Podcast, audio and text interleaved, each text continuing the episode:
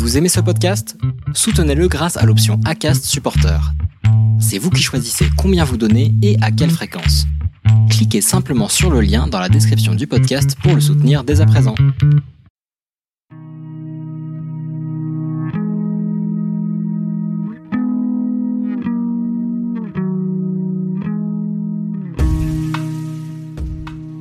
Demain, on me dit arrête de manger, on me dit pas pourquoi. Forcément, on prend ça comme une punition, comme un supplice, et on se dit ben non, je le fais pas. Tout est dans l'intention. On sait pourquoi on le fait. On se dit qu'on fait ça pour quelque chose. Il y a une récompense derrière. Donc, on voit pas les choses de la même façon. Ce qu'il faut essayer de, faire en tant que personne qui ne connaît pas une religion, peu importe, hein, que ce soit judaïsme, catholicisme, peu importe. Mais voilà, je, ne comprends pas. Bien sûr, je n'ai pas du tout le même point de vue de vous parce que je ne pratique pas la chose de la même façon. Mais ce qu'on peut faire, c'est être curieux par rapport à l'autre et puis essayer de comprendre quelle est la motivation de l'autre à faire certaines choses.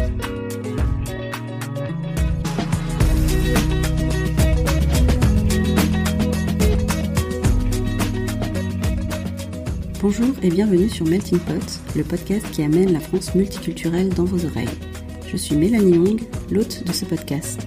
Dans chaque épisode, j'explore les identités et les cultures présentes en France soit à travers des conversations avec des Français issus de l'immigration, des interviews de talents ayant une double culture, ou sous forme de chroniques, culture, société ou gastronomie. J'espère que ce podcast vous fera découvrir les aspects du melting pot français que vous ne connaissiez pas, et pourquoi pas vous inspirera à approfondir vos propres identités et mélanges de cultures. Sur ce, je vous laisse avec l'épisode du jour. Bonne écoute!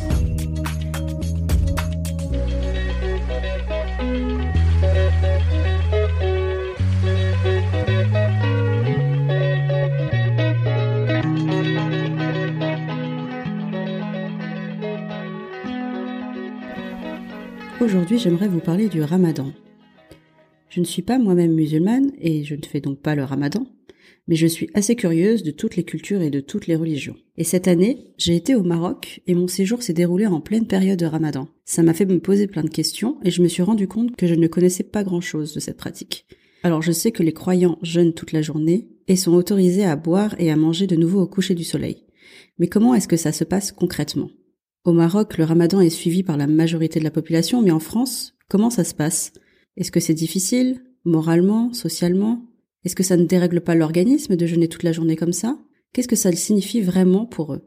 J'ai demandé à trois personnes de me raconter leur expérience. Jafar El Alami, qui est marocain d'origine mais qui vit en France aujourd'hui, vous avez pu le découvrir dans l'épisode 11 du podcast. Il y a aussi Cyrine et Mbasso, toutes les deux étudiantes et qui font le ramadan depuis aussi longtemps qu'elles s'en souviennent. Alors d'abord, première découverte, le ramadan, ça ne veut pas dire jeûne, c'est le nom d'un mois du calendrier que suivent les musulmans. C'est un des mois du calendrier égérien, donc euh, effectivement c'est un calendrier lunaire, c'est contrairement au calendrier euh, grégorien que tout le monde connaît, janvier, février, mars, etc. Euh, le calendrier égérien est un calendrier lunaire avec des mois tels que Muharram, Sha'ban, Shawwal ou encore Ramadan qui est un des mois. Par contre, ce mois a la particularité justement d'observer 30 jours de jeûne. Ramadan est un des, piliers de, la religion. Comme le calendrier grégorien est un calendrier lunaire, les dates des mois dépendent de l'observation des phases de la lune.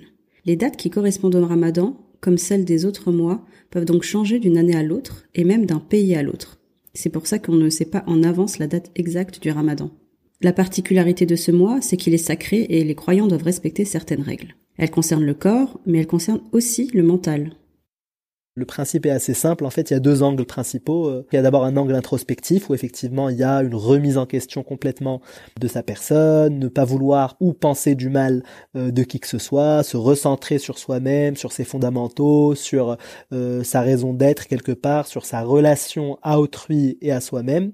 Et également, finalement, c'est être la meilleure version de soi-même il y a également effectivement un aspect euh, beaucoup plus pratique où il faut observer des interdictions, donc l'interdiction de boire, de manger, de fumer, d'avoir des relations intimes notamment du lever au coucher du soleil. Avant le lever du soleil, euh, il y a un repas qui s'appelle le shor. Donc euh, souvent les Marocains ou, ou, les personnes pratiquant le jeûne de manière générale vont, vont se rassembler. Donc ça sera un repas à part entière juste avant le lever du soleil où les gens vont, vont manger euh, tranquillement. Ça sera un peu l'équivalent du petit déjeuner. Et ensuite au coucher du soleil a lieu un repas qui s'appelle le ftor. C'est le repas qui, est à valeur de, de rupture de, du jeûne finalement. Donc c'est un moment souvent très convivial de partage et d'échange. Et d'ailleurs je conseille à ceux qui ne l'ont jamais vécu de le vivre au moins une fois, c'est assez intéressant. Mais alors concrètement comment ça se passe? Basso et Cyrine m'ont expliqué que le jeûne était effectivement une épreuve, mais elle est loin d'être insurmontable, non seulement parce qu'on s'y habitue avec le temps, mais parce qu'elle a aussi un sens profond pour elle. À titre personnel, j'essaie un peu de me purifier avant pour euh, pour préparer le corps en fait à une période de jeûne qui dure un mois hein, et selon les périodes ça peut être plus ou moins difficile, chose qui est normale au vu du temps et du climat, enfin selon les périodes. J'essaie peut-être une semaine avant de de voilà de sauter un peu mes petit déjeuner, de, de, réadapter mon alimentation, d'éviter les sucres et compagnie, même si c'est pas parfait. Mais on essaie un peu de, de, détoxifier son corps avant avant cette période parce que ce serait trop radical en fait de passer du tout au tout. Donc moi c'est ce que j'essaie de faire. Ensuite, concrètement, ben, la veille, bon, on a, bon, le matin du, premier jour, je me lève pas, hein, je, euh, ben, on jeûne en fait. C'est qu'en fait, ça se fait automatiquement. Et puis cette faim, euh, enfin, hors Ramadan, on a une espèce de faim quand on mange pas repas, on a l'impression que c'est la fin du monde. Mais dans cette période-là, en fait, on c'est tellement logique, psychologiquement, on est tellement conditionné à ça qu'on le ressent totalement différemment. Et puis il y a une espèce d'ambiance qui règne, qui fait que bon, en famille, et puis l'entourage musulman qui jeûne aussi. Enfin, c'est des choses vraiment qui viennent naturellement, quoi. Faut savoir que le ramadan, c'est beaucoup, beaucoup de préparation, puisque toute la journée, c'est vrai qu'on rêve de repas euh, tous euh, plus merveilleux les uns que les autres. Donc, euh, des fois, je suis deux heures et demie, trois heures en cuisine. Et c'est vrai que c'est difficile à gérer quand on a un travail ou quand on va à l'école. Aussi, ce qu'on essaye de faire, euh, c'est de ne pas se laisser euh, tenter en fait par tous tous ces plats et, et, remplir notre table comme si euh, on n'allait plus jamais manger encore une fois. Et le plus difficile sans doute avec le ramadan, c'est savoir écouter supporter la faim toute la journée. C'est vrai, fantasmer sur des plats énormes le soir, et euh, voilà ne pas être tenté de tout mettre sur la table et d'en faire un festin parce que euh, ce qu'on recherche réellement c'est de c'est euh, la modestie et l'humilité dans, dans dans la préparation. Ne pas en faire un festin tous les soirs en fait. Ne pas en faire une fête tous les soirs c'est-à-dire manger de manière de manière raisonnable. Voilà. Et c'est ce qui est conseillé. Mais c'est vrai que c'est très dur à faire parce que quand on a faim tous les jours en fait on se dit oui ce soir je vais manger ça ça ça. Et finalement c'est pas le cas. Aussi euh, c'est vrai que vu que toute la journée notre estomac il est bah, clairement rétréci le soir quand, quand vient l'heure de manger euh, je ne sais pas pour les autres, mais c'est vrai que pour la plupart de, des personnes, on mange pas énormément, on mange pas tout ce qu'on veut manger. On se fait des plannings, on se dit que je mangerai ça, plus ça, plus ça, et finalement, bah, on est rassasié très très vite parce que bah notre estomac s'est rétréci. Donc, ce qui est plus difficile, ça dépend des années. Souvent, c'est la soif. Euh, je me rappellerai toujours du Ramadan 2017. Euh, c'était très très très très dur. Il faisait énormément chaud et j'avais plus soif que faim. Après, ne pas manger, ne pas manger, bah écoutez, on s'habitue au bout d'une semaine. Je pense que l'estomac il s'habitue euh, à, à, ce rythme-là et euh, ça devient de plus un jour. Jafar, lui, il a expérimenté le Ramadan au Maroc et en France. Donc son avis est un peu différent parce qu'il peut comparer ces deux expériences. De manière générale, c'est un peu plus euh, compliqué en France aussi parce que euh, ce n'est pas la norme. Effectivement, tout le monde mange, tout le monde boit, ce qui est totalement normal. effectivement, pour quelqu'un qui pratique le jeûne, donc c'est un challenge en plus versus dans un pays où finalement ça devient complètement la norme et que personne ne prend de repas euh, à midi par exemple. Donc finalement, on n'a pas forcément envie d'en prendre. Le fait d'être éloigné de sa famille par exemple rend le repas convivial et familial bien moins magique, mais c'est quand même assez intéressant parce que finalement on, se regroupe souvent avec des amis le jeune ou pas d'ailleurs, ça peut être des gens qui veulent euh, tout simplement le découvrir et euh, ça permet de passer d'excellents moments de partage et, d'échange. Au niveau diététique, on pourrait penser que le ramadan est terrible pour le corps parce qu'après avoir jeûné toute la journée, les croyants se jetteraient sur la nourriture le soir avec des aliments gras et sucrés et se réveilleraient aussi le matin pour manger des sucreries. Ce qui le ferait donc cumuler beaucoup plus de calories qu'il n'en faut et en plus mal réparties dans la journée. Pourtant, ce n'est pas du tout ce que j'ai entendu de la part de Cyrine Masso et Jafar, qui ont tous mentionné leur attention particulière à la diététique pendant cette période-là. Jafar en particulier insiste sur l'équilibre alimentaire qu'il essaie de suivre pendant le ramadan.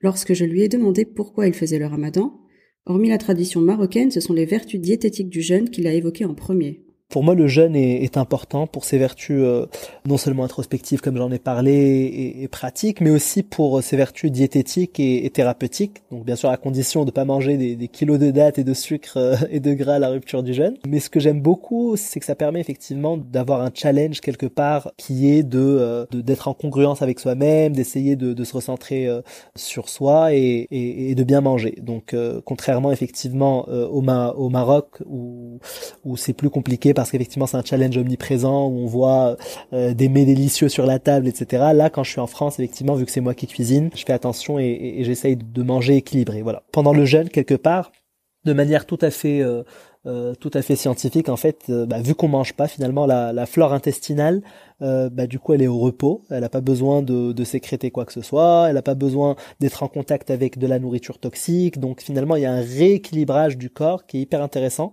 et une réduction assez drastique des impuretés et la peau se régénère beaucoup plus facilement et, et finalement le foie et le pancréas sont mis au repos. Donc euh, clairement une période de jeûne c'est hyper intéressant euh, pour euh, faire une pause. D'ailleurs ça ça ça ça rappelle aussi des, des pratiques de régime assez classiques et impose de, jeûner au moins au moins 12 heures.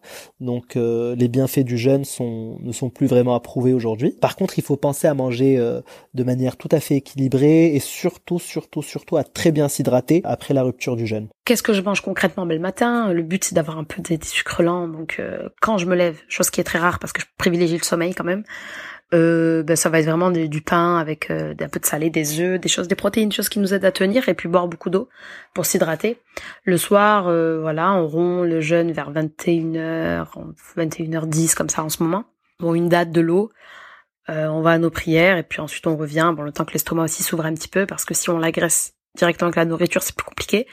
Et ensuite, ben, on passe une soupe, voilà, un truc léger pour que ça passe. Et puis un petit plat, moi ça dépend, j'essaie de pas trop manger gras, j'essaie d'éviter les trucs trop sucrés, trop frits, trop même si voilà dans notre culture et là c'est pas dans notre religion, mais c'est plus dans notre culture, c'est très très très présent à table, mais j'essaie d'éviter parce que ça me ça me casse mon énergie pour le lendemain. Et c'est vraiment un mois où il faut essayer de donner à, vu qu'on se détoxifie toute la journée et on se purge en fait des toxines. Euh, je trouve je trouve que ça annule tout d'arriver à 21h et de prendre des trucs trop sucrés et trop gras à titre personnel, j'essaie de faire un peu attention à ce que je mange, euh, surtout à ce moment-là pour avoir des bénéfices au niveau de la santé aussi, même si c'est pas l'objectif premier, mais tant qu'à faire, il faut aussi voilà être modeste dans sa façon de manger. Je trouve que c'est important.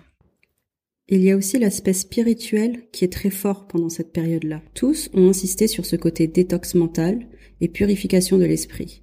Cyrine précise bien, par exemple, que pour elle, c'est un élément très important. On est beaucoup plus zen, on essaie d'adopter une attitude beaucoup plus euh, simple, euh, d'être moins dans l'agressivité, moins dans le dans le jugement. Enfin voilà, c'est vraiment une purification du corps et de l'esprit en fait. C'est cet objectif-là qu'il faut qu'on essaie d'atteindre pendant ce mois de Ramadan. Et en plus, on essaie de multiplier aussi nos actes religieux, euh, euh voilà, les prières, les invocations, toutes ces choses-là. Donc musulman, ça prend tout son sens en fait. C'est un mois où vraiment on doit essayer d'oublier cette partie-là de, nourriture et de se concentrer vraiment pleinement sur son sa pratique euh, religieuse. Mentalement, je suis plus, je suis plus reposée, plus zen, moins énervée, moins fleur de peau. Euh. Donc euh, même si des fois on a des petits coups de barre, etc. Et encore une fois dû au manque de sommeil, personnellement j'ai une attitude beaucoup plus zen, beaucoup plus détendue en ce mois.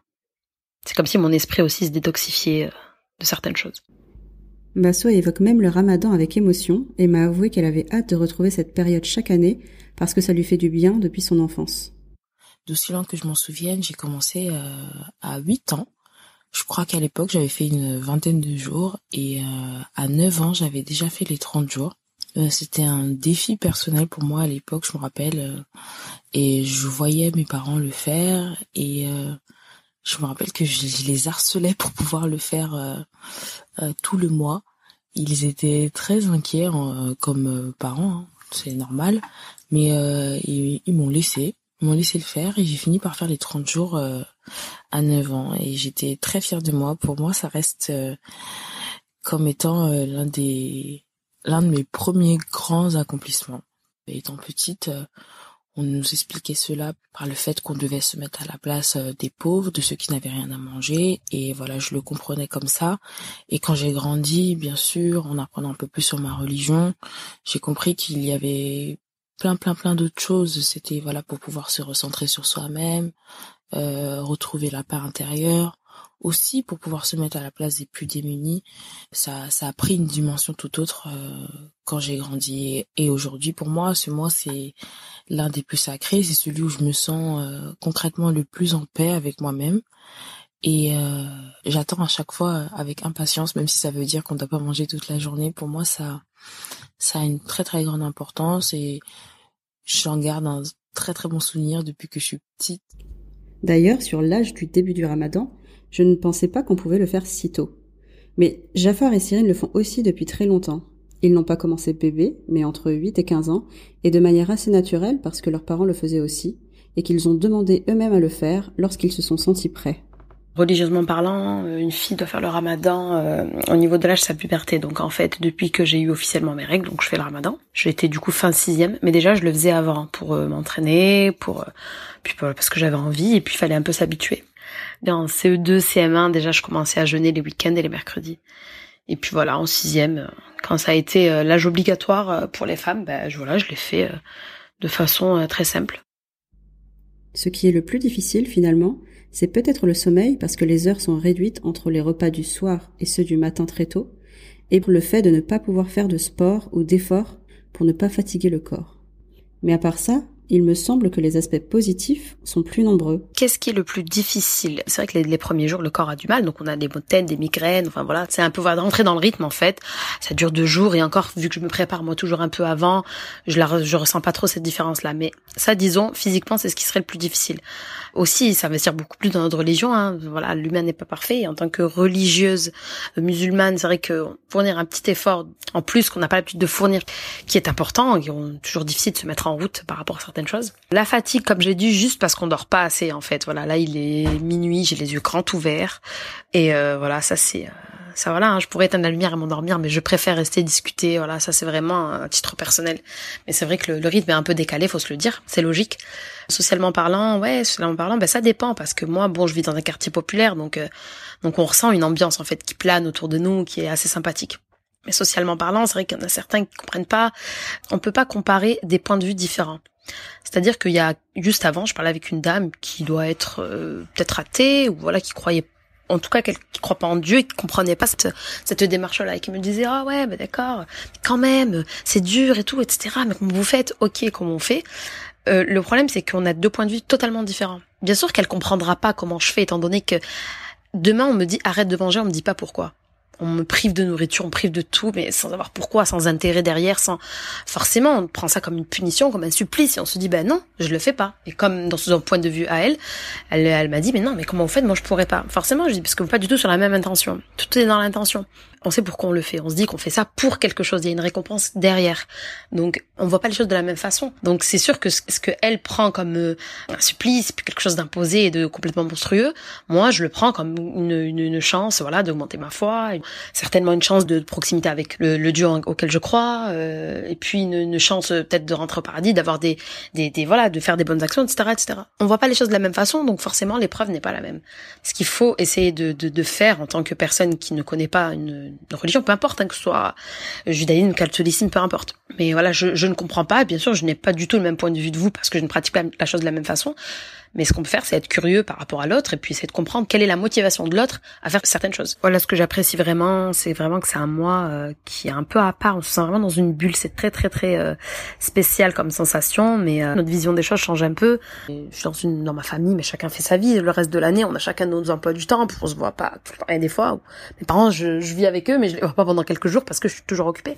Mais là, vraiment, c'est des moments de vivre ensemble et puis on se redécouvre un peu et ça, c'est sympa. C'est vraiment au niveau de la famille, c'est sympa, au niveau des amis. Et puis euh, les gens euh, qui pratiquent en général, euh, le, enfin qui, qui jeûnent pendant le mois de Ramadan, ils vont être beaucoup plus, beaucoup plus altruistes, ils vont être beaucoup plus généreux. bien sûr qu'il y a des comportements aussi qui, voilà, on n'est pas parfait, mais il y a une espèce de générosité en fait pendant cette période qui est très très très émouvante. Et c'est vraiment ça que j'apprécie, ce côté vraiment généreux de partage. Voilà, on est dans le partage, dans la générosité, et puis spirituellement, on est beaucoup plus proche de notre religion, et ça c'est important. En conclusion, moi ce que j'en retire, c'est que le ramadan, qui me semblait être une épreuve, a plutôt l'air d'être vécu comme un challenge bénéfique pour le corps, pour l'esprit, et un moment de partage familial et convivial. C'est pas un supplice mental, c'est pas une aberration diététique, c'est une période propice à reprendre le contrôle sur son corps, son esprit, à se recentrer sur ses valeurs et sa foi religieuse. J'imagine qu'il y a des personnes qui vivent le mois du ramadan un peu plus difficilement, celles par exemple qui ont des contraintes professionnelles qui les empêchent de le faire, ou celles que les collègues critiquent ou qui ne le pratiquent pas depuis longtemps et ne sont pas entourées d'amis et de familles compréhensives. Les témoignages de Mbasso, Cyrine et Jafar ne sont pas universels puisqu'il s'agit de témoignages personnels, mais je crois que c'est un bon début et une belle ouverture pour comprendre cette pratique. Essayer de connaître l'autre pour mieux comprendre nos différences, pour moi c'est toute la richesse de notre melting pot, non?